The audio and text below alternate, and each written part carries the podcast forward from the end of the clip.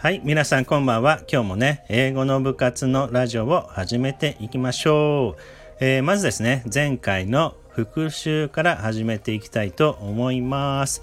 えー、前回はですね、今朝から始まる、えー、5単語を学びました。はい、今朝ですね。今朝は英語では、えー、this morning, this morning になりました。そして2単語目はサソリですね。サソリ。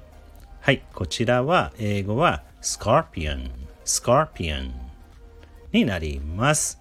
えー、3つ目はリハビリ、リハビリでした。英語は rehabilitation, rehabilitation はい、となります。そして、えー、4つ目ですね。4つ目は立派。立派な人の立派を学びました。立派。はい、こちらは英語では excellent, excellent にしました。そして5単語目ですね。こちらははしご。はしごですね。はしご。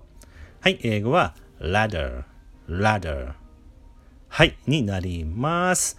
はい、さあ、ではですね、今日の新しい5単語をね、えー、また、えー、しりとりでね、覚えていきましょう。えー、今日は子犬から始まるね、しりとりで学ぶ5単語を、えー、学習していきたいと思います。はい、子犬、ね、小さい犬、はい、子犬。はい、こちらは英語ではパピー、パピーと言います。パピー。はい。で、えっ、と、子犬のぬで終わりましたので、ぬで始まる単語をえ塗り薬、塗り薬、はい、にしました。英語では、えー、ointment, ointment はい、となります。ointment はい、では、三つ目ですね。三つ目は、竜。はい、竜。はい、こちら、英語では、dragon, dragon はい、となりますよ。dragon はい。さあ、4つ目ですね。えー、竜のうで終わりましたので、うで始まる単語をうがい。はい、うがい。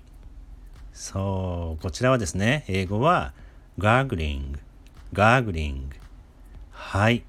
と発音します。gargling。はい。で、最後の5単語目ですね。いから始まる、えー、単語を委員会。はい、委員会。になります。英語では committee, committee はいになります。committee はい。さあ皆さん学んでこれました。ではですね、今日も復習をね、していきましょう。えー、っと、今日の5単語の復習ですね。一つ目はね、子犬を学びました。子犬は、えー、パピー、パピー。でしたよね。そして2つ目は塗り薬。塗り薬。こちらは ointment。ointment。はい。3つ目は竜。竜。